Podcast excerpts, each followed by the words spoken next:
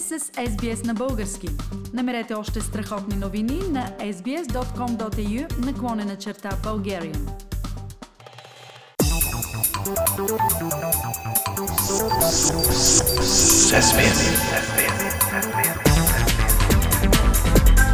Акценти на седмицата.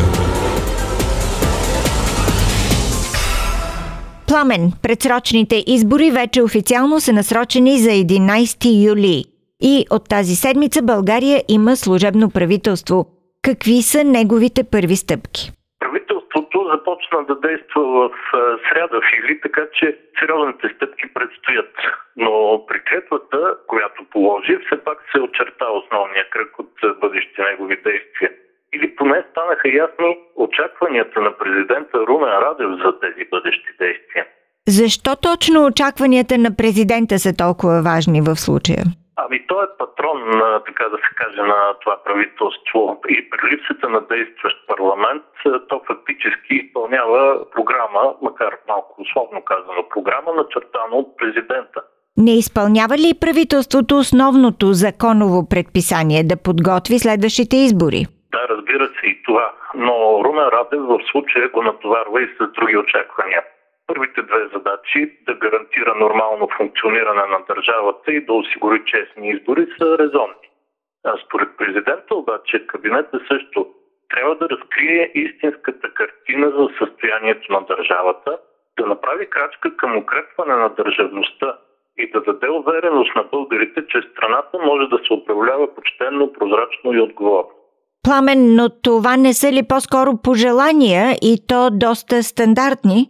Така звучат в първия момент. Но истината е, че всъщност са добре премерени задачи, чието изпълнение обслужва кампанията за президентските избори през есента, с която Радев е отдавна ангажиран. Какво значи, например, да се разкрие истината за състоянието на държавата? Значи министрите бързо да извадят кирливите ризи на предишното управление – така Радев ще докаже, че и на дело, не само на думи, той се бори с корупцията. Пак чисто предизборна е и задачата да се даде увереност на българите, че почтеност в управлението може да има. А какво значи служебния кабинет да направи крачка за укрепване на държавността? Да, това звучи доста абстрактно, даже и загадъчно. Служебният кабинет не може дори да предлага законопроекти, доколкото няма в страната работещ парламент. А в демократичния свят, както знаем, държавността се укрепва само по този начин, чрез закони. Ако си има предвид нещо друго, недемократично укрепване, в момента няма индикации за подобно нещо. Но тъй като не се знае коя точно част от държавността според президента има нужда от укрепване, прогнозите в този момент са чист хазарт. Така или иначе, вероятно по тази линия предстои да видим някои от най-важните стъпки на новото правителство. Аз лично само се моля да не бъдат сътворени големи и трудно поправими бели, например нещо нелепо в международен план. Пламен, а според теб ще успее ли новия кабинет да се справи с задачите на президента? Мисля, че няма достатъчно време, Филип. Истинско разчистване на българските политически авгия билбори, например, изисква много повече време, много повече легитимност, повече ресурси, повече усилия от страна на всички институции, държавни и граждански, отколкото тези, с които разполага един временен служебен кабинет. И новия премьер Стефан Янев, въпреки близостта си с президента, си дава сметка, че е натоварен с свръхочаквания. В среда, при четвата на новото правителство, той каза Основен приоритет за нас е организирането на свободни, честни и демократични избори при стриктно спазване на законовите разпоредби. Кратък е периода за работа на служебното правителство. Не мога да се ангажирам, че ще успеем да решим трупаните през годините проблеми.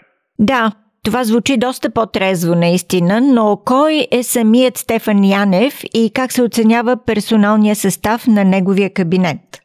Стефан Янев е бивш военен, артилерист с чин бригаден генерал. Бил е на ключови постове в български отбранителни институции има специализации и съвместна работа с натовски и американски военни служби. През 2017 е вице-премьер и министр на отбраната в служебното правителство на Огнян Герджиков, а после е и съветник по отбраната и сигурността на президента Румен Радев. Това представене не звучи като портрет на експерт от левицата, а по-рано Румен Радев каза, че точно експерти от левицата ще покани за министри. Няма ли противоречие тук? Има, но не точно тук, Фили, а извън официалните биографии. Бившият министр на отбраната Николай Ненчев, например, веднага припомни, че Стефан Янев е най-силният лобист на руския хибриден проект в България да закупи шведските изтребители Крипен, а не американските F-16. Помним тази сага. Огромни скандали и натиск до там, че кабинета на Огнян Герджиков в самия последен ден от своя мандат взе незаконно решение в полза на грипените, които после трябваше да се отменят. И пак според мен, че точно Стефан Янев е издигнал в службата един от тези шестима военни арестувани скоро за шпионаж в полза на Русия. А сега Янев да се представя пред обществото едва ли не за неутрален експерт е истинско противоречие с заявката на президента да се казва истината и да се убеди обществото, че в България може да има почтенна политика. По подобен начин стоят нещата и с целия състав на правителството. Според Румен Радев, новите министри са политически неутрални професионалисти, доказани администратори и експерти, свободни предприемачи и изразители на общественото недоволство. Анализатори обаче веднага реагираха, че това не е истина и кабинетът нито е експертен, нито политически неутрален. Политологът Светанка Андреева, например, еднозначно заяви, че новия служебен кабинет ще има две основни функции. Скрит, но силен лобизъм в полза на руското влияние в България и разчистване на сметки с идеологически противници, но не чрез избори, а чрез употреба на властта. И смятам, Фили, че човек трябва да е или прекалено голям оптимист, или пълен невежа в дебрите на българската политика, за да не се съгласи с. Политически акценти на седмицата с Пламен Асенов. Искате да чуете още истории от нас? Слушайте в Apple Podcast, Google Podcast, Spotify или където и да е.